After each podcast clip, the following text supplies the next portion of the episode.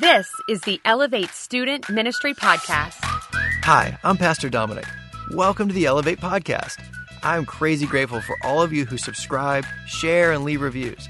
If this is your first time, welcome to the Elevate community. Like our home church Living Word, I and the Elevate leaders work as hard as we can to build an atmosphere of love to exalt Christ, make disciples, and equip the saints. It would mean the world to us if you helped us get the word out by sharing this episode on social media. If you'd like to learn more about Elevate, visit us at iloveelevate.com. Follow us on Facebook and Instagram, and subscribe to the podcast. Thank you for everything you do, which brings faith, hope, and love to the world around you.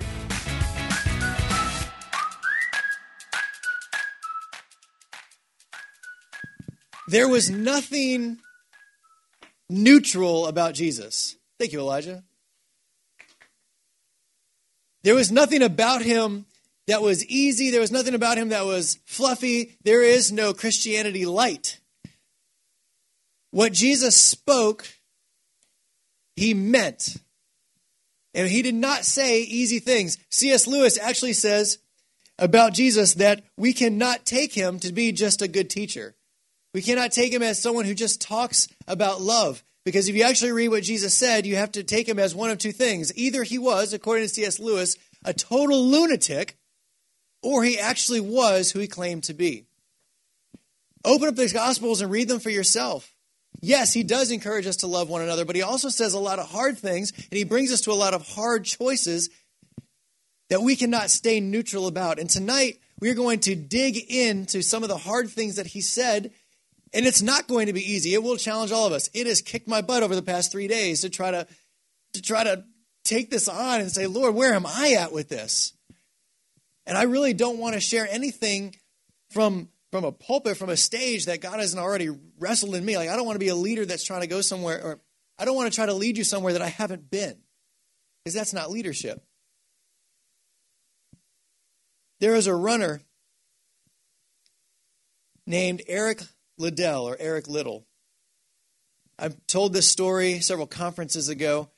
And it's such a, a beautiful story that it just it, it, moves my heart, and I want I'd like to share it with you again. And before I even kick off, I'd like to say that you are important. God has brought you here on purpose because He has a plan for your life. There are people around you, both today and tomorrow, that only you can reach and minister to. God has called you to a ministry. He has called you to evangelism. I don't know what that looks like. Maybe that's in the oil field. Maybe that's in law. Maybe that's in a million different places. But God is talking to you, He is calling you. Eric Liddell responded to that call. He was a runner in the 1924 Olympics, and he was also a sold out Jesus follower. He was known for running wildly, wildly coming down the track. He would throw himself down the track. He was a sprinter, and he would run so hard he would collapse at the other end. And his love for the Lord extended into his running, where in the last steps of his run, he would throw his head back and worship. But what he was known for most was in the 1924 Olympics, as he approached the weeks of being there, he learned that his big race was going to be on a Sunday. And Eric Liddell refused to run the race that he crossed the world and trained his life for. He told people that he wanted to honor God, and God told him to rest on the Sabbath. And he held to it. And he was brutally criticized for it, ridiculed for staying out of the very race that he came to do.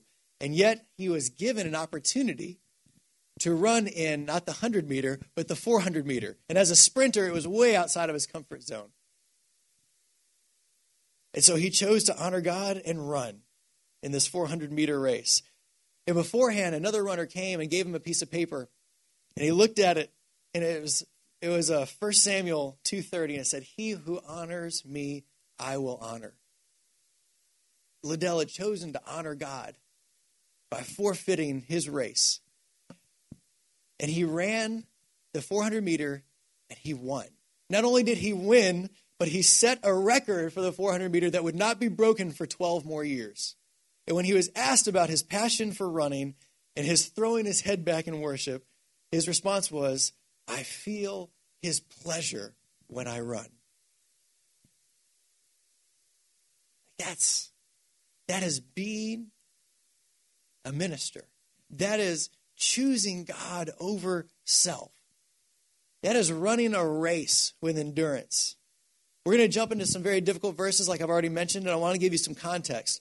Peter has just made this incredible declaration of who Jesus is. Jesus says, But who do you say I am? And Peter says, You are the Lord, the Son of the living God. You're the Messiah. You're the one to come. And this was such a powerful statement. This was such a, a, click for the disciples that Jesus changed his entire ministry. At that point, Jesus ended his public ministry, preaching in cities, and he turned and began heading towards Jerusalem where he would be crucified on the cross. This was an incredible turning point. And it was right at this point, immediately after this conversation, where Peter has this great, incredible thing to say that we pick up. Matthew 17, 21. From that time, Jesus began to show his disciples that he must, pay attention, go to Jerusalem and suffer many things from the elders and chief priests and scribes and be killed. And on the third day be raised. And Peter took him aside and began to rebuke him, saying, Far be it from you, Lord, this will never happen to you. But Jesus turned to Peter and said, Get behind me, Satan. he goes from declaring who Jesus is to being called Satan by Jesus. Wait, what a what a turn of events that is. That descended quickly. You are a hindrance to me, for you are not setting your mind on the things of God, but on the things of man. Then Jesus told his disciples. So he has this confrontation with Peter, and then he's like, it's almost like he puts his arm around Peter and turns to the rest of them, right? And he declares a lot to everybody, and he says, if any want to become my followers, let them deny themselves and take up their cross and follow me. For whoever would save his life will lose it, but whoever loses his life for my sake will find it. For what will it profit them if they gain the whole world but forfeit their soul? Or what would they give in return for their soul? And you have to understand Peter's perspective. Peter, like all good Jews, was waiting for this Messiah to come. They were, they were taught since they were children that someday this, this great leader, probably as a military general, king, just like David, just like Judas Maccabeus, great story, go check that guy out, that he was going to come. He was going to bring Israel to this place as a superpower in all the earth. They were going to destroy all of their enemies, and then this Messiah would reign as king forever. This is what they were waiting for. And you know what? Right now, Israel was under the thumb of Rome, and the big enemy that they wanted kicked out was the Roman Empire. Now, if Jesus is that Messiah, Peter happens to be kind of like the chief disciple. And he's kind of got like this little bit of an idea that maybe he'll share in some of the glory, position, splendor that Jesus earns in this big dominion that he's going to take. Remember the, the other disciples, James and John, hey, we want positions of power in your kingdom when it comes, right? They're not talking about a heavenly kingdom. They're talking about Jesus taking over stuff.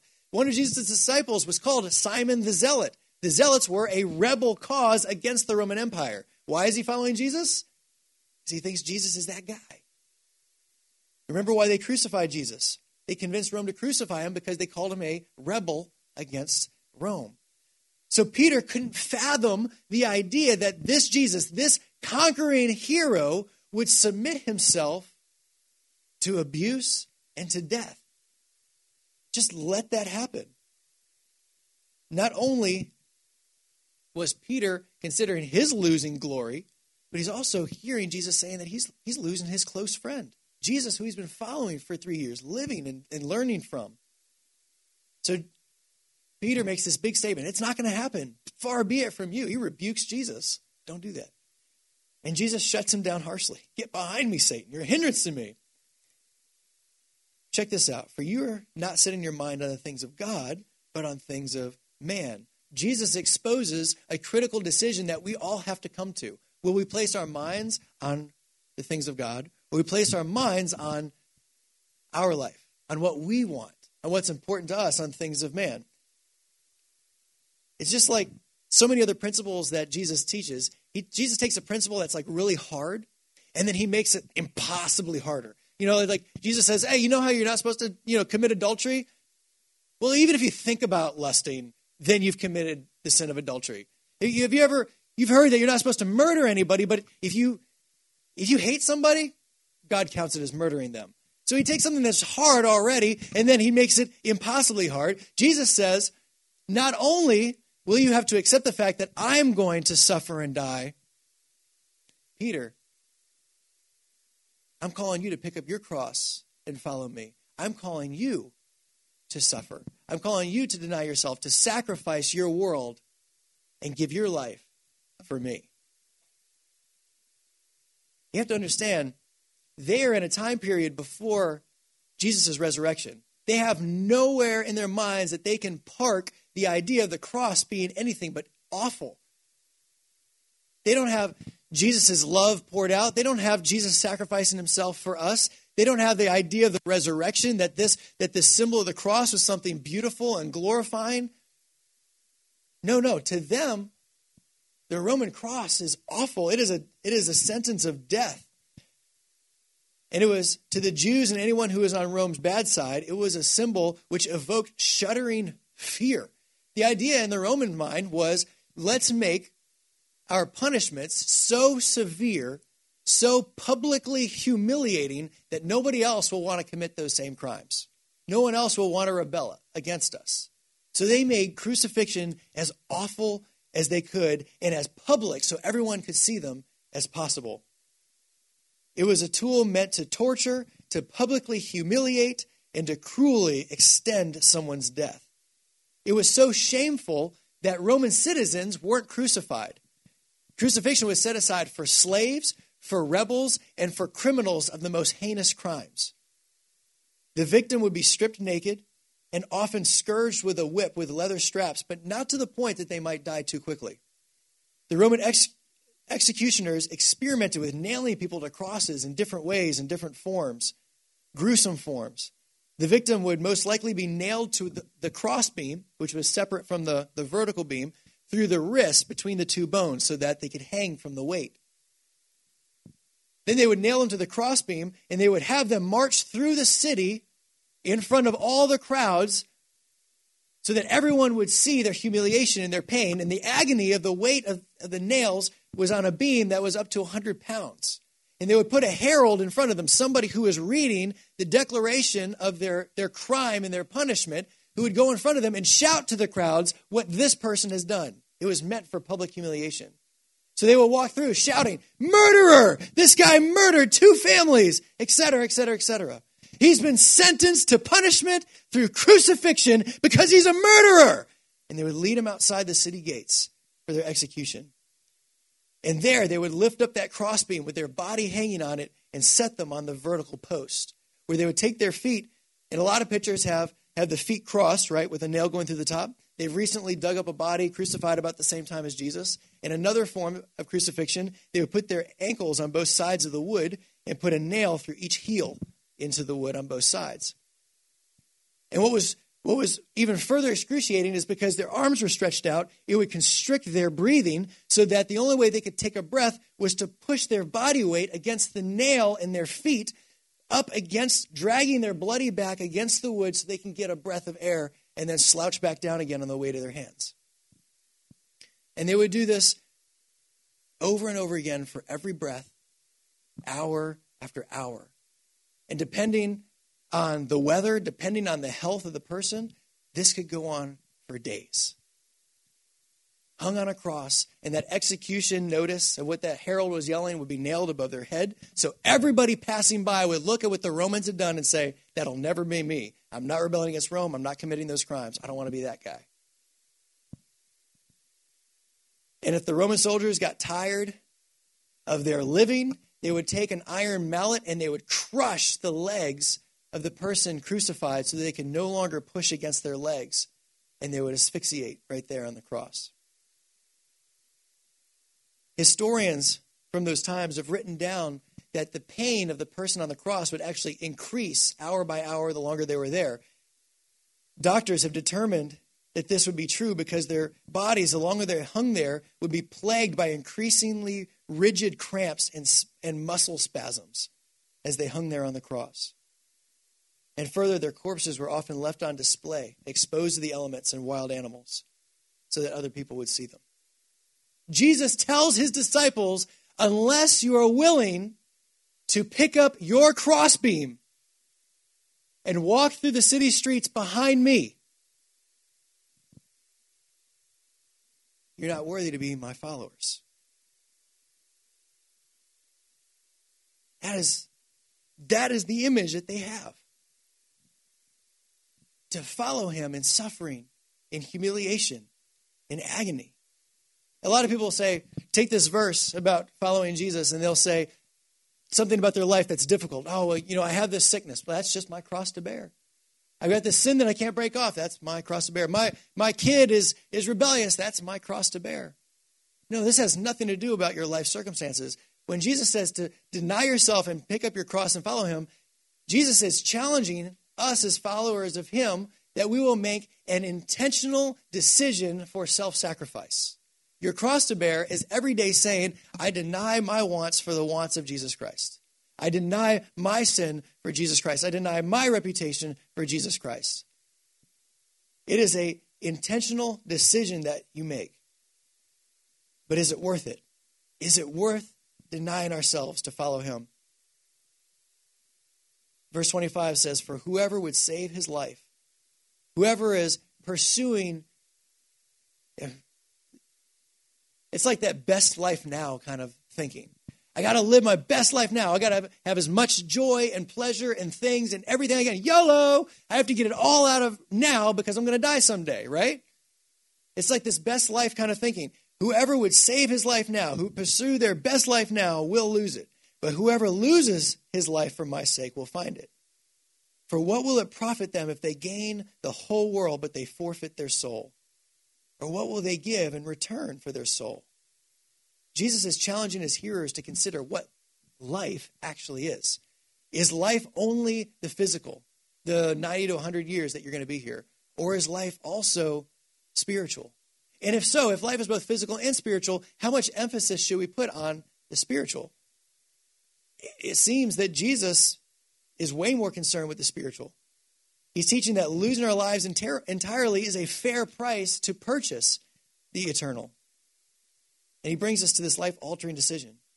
Will we fight to save our lives? Will we fight for our own dreams, our own goals, our own pleasures? Because if we do, we're going to lose the very things we're grappling to try to hold on to. But if we're willing to put the kingdom ahead of us, if we're willing to put Jesus ahead, if we're willing to follow him, we will gain what it is we've wanted all along, except so much more eternal life. It's going to take a value shift. We're going to have to begin to see the treasure of our culture as it really is, the treasure of society as it really is. And I'm telling you, it's shallow, it's empty, it's vain. Vanity, vanity, all is vanity, says Solomon in Ecclesiastes. There's nothing that's pursued out there. There's, there's no music video, there's no celebrity, there's no one that has everything who is not grappling to fight for something that is empty and temporary and lifeless. It may have been fun for a moment, but I'm telling you, there are as many celebrities and wealthy, living the high life people committing suicide as there are middle class, low class people. Because they get to the top and they realize there's nothing there.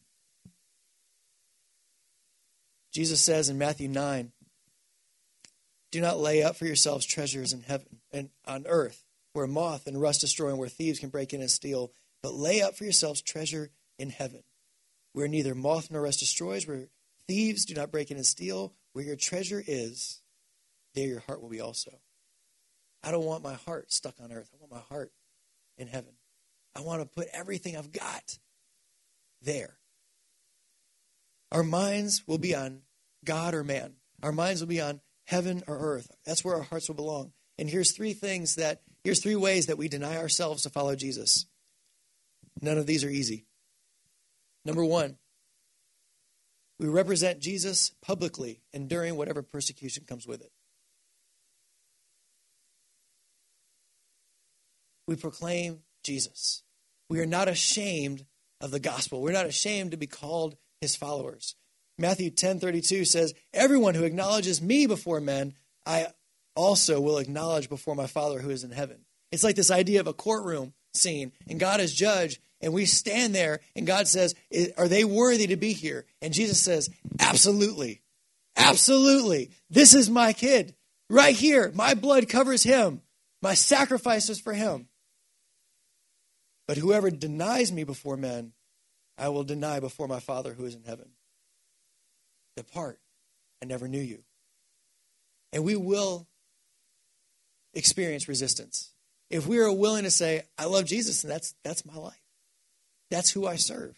If we're willing to say, I'm sorry, I don't participate in some of those things because that's not who I am, we will experience resistance. 2 Timothy 3, Paul tells us we will all experience persecution if we want to live a godly life. This is Jesus speaking in John 15, 18 through 20. If the world hates you, keep in mind that it hated me first. If you belong to the world, it would love you as its own. As it is, you do not belong to the world, but I have chosen you out of the world. That is why the world hates you. Remember what I told you. The servant's not greater than his master. If they persecuted me, they will persecute you also. The second way that we deny ourselves to follow Jesus is that we reject fleshly desires for sin. That every day we chase righteousness and we run from what is evil. Over and over and over again in the Psalms, we are taught that we are to hate evil. Not like we tolerate it a little bit, not like we gave it up, but we call it late at night and hang up fast. Not that we Facebook stalk or Instagram stalk evil. No, no, no. We run for what is evil. We abhor what is evil and we sprint towards what is righteous, what is holy, what is true. Galatians 5 16 through 17 is such a great passage. It's so beautiful. Paul writes, But I say, walk in the Spirit, and you will not gratify the desires of the flesh.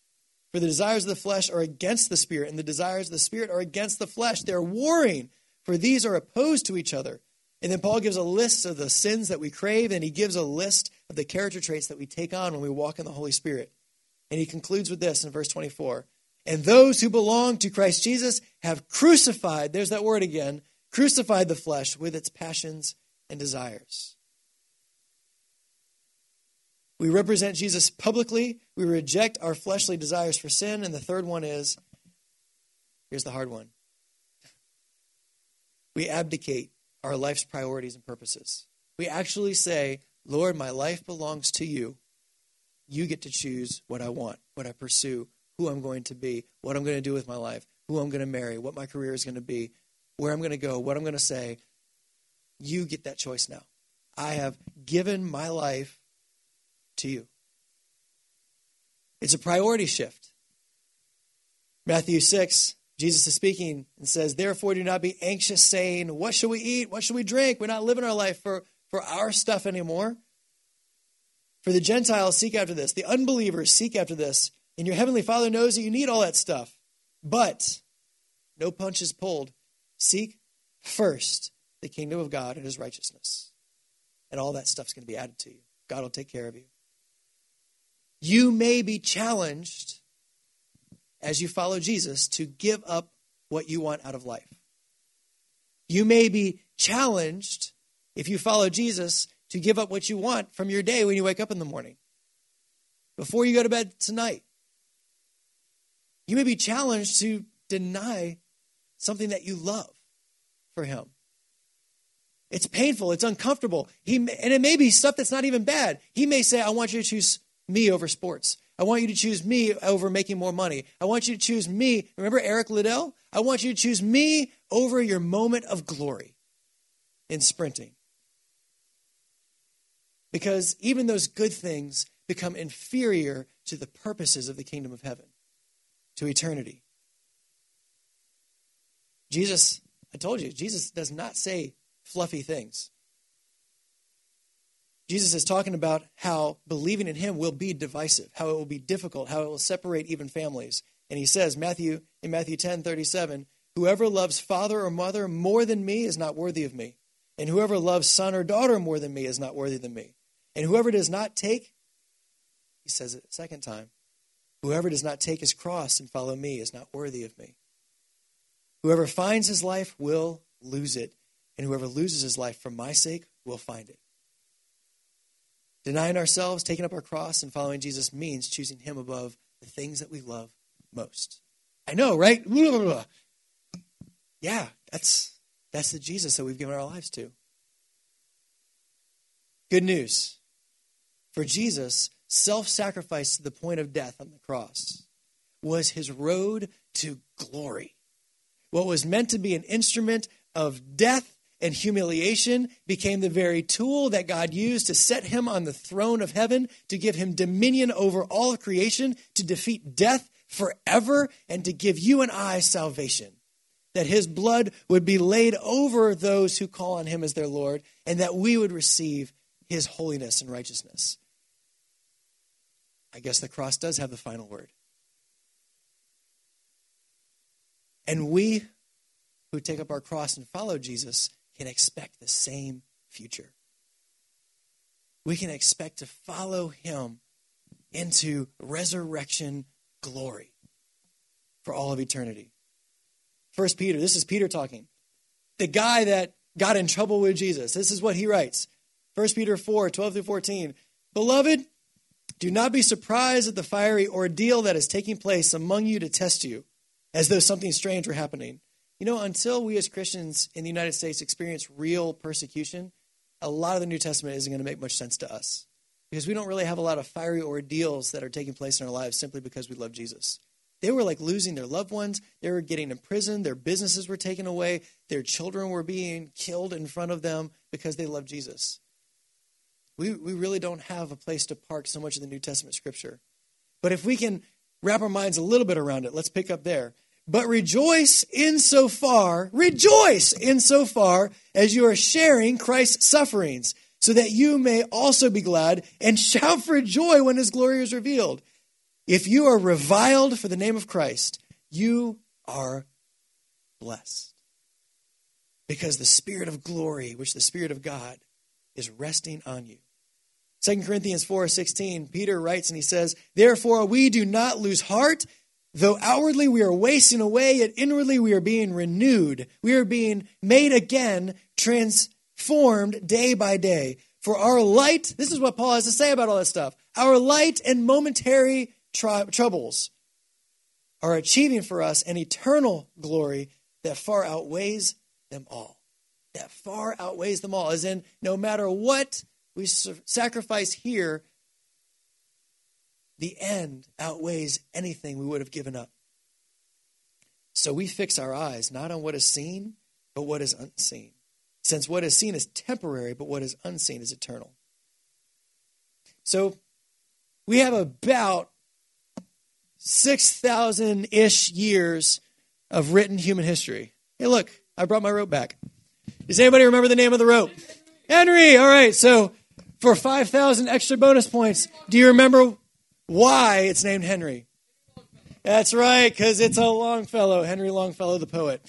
Very nice, very nice. So, if this rope of 100 feet represented human history as we know it, your life would be one fifth of an inch on this human history. So, let's see if we can find your life. Here we go. You ready?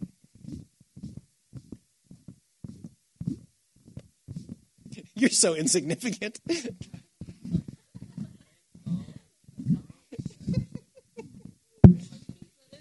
oh, did we miss it?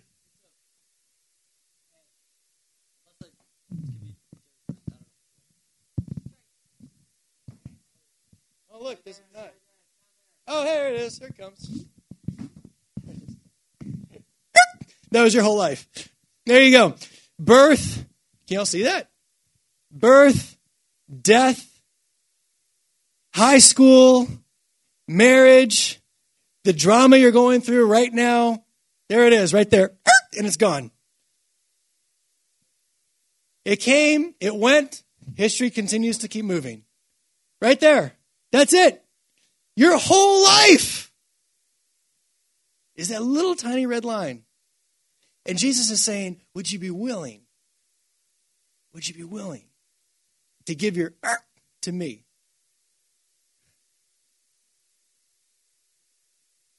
What'd you talk about at Elevate tonight? I got to give my er to Jesus. That's it. James James says, "What is life? It's like a mist that appears for a little time and then vanishes." That's us. God is asking you. He's asking you to give him your one fifth of an inch for him.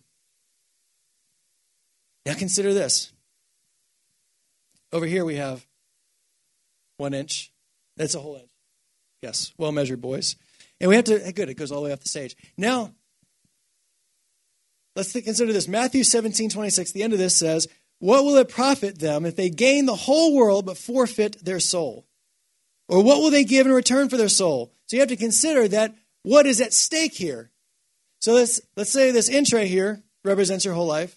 It became just slightly more meaningful, five times more meaningful.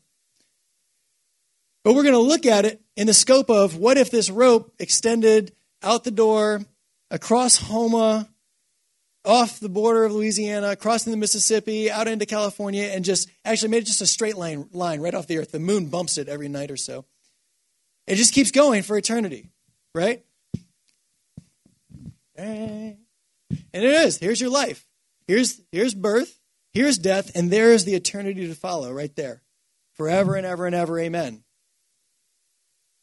And Jesus is saying, Are you willing are you willing to trade your for all of the eternity that I purchased for you with my blood on the cross? That I can spend, that he who loves you most will spend eternity with you.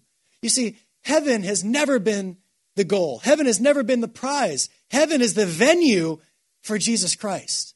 When we fall into his arms at the end of our finish line, we have attained the prize that we get to spend the, all of eternity with the God who loves us most, worshiping and glorifying Him, learning everything there is about Him. The angels are so taken by Him that they just worship all the time. They can't get over it. Are you willing to trade your inch for all of eternity? I'll leave this up here. But I don't want to trip.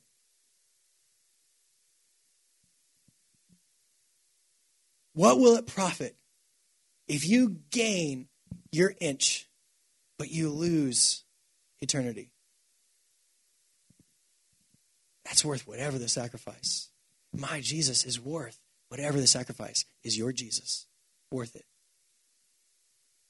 Recap Jesus calls each of us to a life altering decision. Will we place our minds and hearts on God's purposes or our own? To carry our cross and following Him is an intentional choice of self sacrifice. And the three things that we will sacrifice are our public image, our sin, and our life priorities. And the final point is it is so worth it. Eric Liddell, after the Olympics, became a missionary to China. And while he was there, World War II began. He was once asked do you ever regret your decision to leave behind the fame and glory of athletics? He answered, It's natural for a chap to think over all that sometimes, but I'm glad I'm at the work I'm engaged in now. A fellow's life counts for far more at this than the other. In fact, he was there in China when Japan invaded. And whenever they took over the city that he was in, they placed all the Allied peoples into prison camps. And Eric Liddell Liddell was one of them. There, as a prisoner in China, he ministered, he taught school, and he encouraged the families there. And after the war, they found a journal of a man in the same prison camp as him who wrote about him. And this is what they wrote, what he wrote.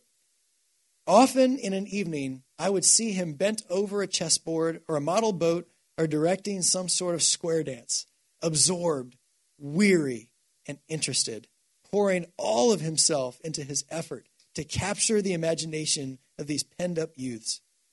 He was overflowing with good humor and love for life, and with enthusiasm and charm. It is rare indeed that a person has the good fortune to meet a saint, but he came as close to it as anyone I've ever known. Eric Liddell ran his life with the same passion and tenacity and wild worship that he ran his races. And Jesus is calling us to nothing short of denying ourselves and running a hard race to the point that we fall into his arms, leaving everything else that we thought was important behind. 1 Corinthians 9:24 says, "Do you not know that in a race all runners run, but only one receives the prize? So run that you may obtain it. Every athlete exercises self-control in all things. They do not they do it to receive a perishable wreath, the little weed crown that they had, but we run for an imperishable one." He chose to give his life in a prison camp because that's where he died. He committed himself to a race that surpassed 100 meter, 400 meter. He ran heavenly towards his reward in Jesus. 2 Timothy 4 7 through 8, Paul writes to Timothy, and he says this, and may this be true of every man and woman in this place. I have fought the good fight. I have finished the race. I have kept the faith. Now there is in store for me the crown of righteousness, which the Lord, the righteous judge, will award me on that day and not only to me, but also to all who have longed for his appearing. Paul and Eric followed their Lord's example in self denial. May we follow in their footsteps. After all, Jesus sacrificed himself, choosing me and you for the gift of eternity for us. So, my challenge is for you for this coming week. If you in this place have called on Jesus Christ as your Lord and Savior, then I dare you, I challenge you to pray to the Holy Spirit to give you the supernatural strength to surrender your reputation, your sin, and your priorities. Ask Him to show you the first baby step outside of your comfort zone to begin that self denial for His kingdom. Heavenly Father, You did not come to be neutral. You did not come to be buddies. You came for a dead sinner to give them life. And you are not a God who leaves us the way we are. You love us too much to leave us in our sin, our habits, and our wounds. So you, as our potter, take us, the clay, and you begin the painful process of molding and chiseling to make us sanctified, more like your Son, Jesus Christ. Lord, I speak it in Jesus' name that there are missionaries in this room. There are men and women of God whose calling is about to ring clearly in their minds. And they may not be missionaries in a foreign country, they may be missionaries right here in Houma, Louisiana. They may be missionaries in our city, in our state, in our country, and in the world. Begin to give them vision beyond. Lord, our goal, our journey does not end with self sacrifice. Our journey is what happens beyond that every step of following you, of hearing your voice, of seeing the call that you have on our lives, of experiencing true joy, true love, of walking in wisdom, of knowing what love relationships actually are, of knowing your peace and your holiness, of walking in your presence every day, of having that awareness of you, that you go before us, that you are our rear guard and you stand at our right hand. To know you, Lord, is a reward enough. Lord, give your people strength. May we deny ourselves reputation, sin, and our priorities so that we can put the kingdom of heaven in front of us and run with everything that we have. In Jesus' holy and precious name, amen.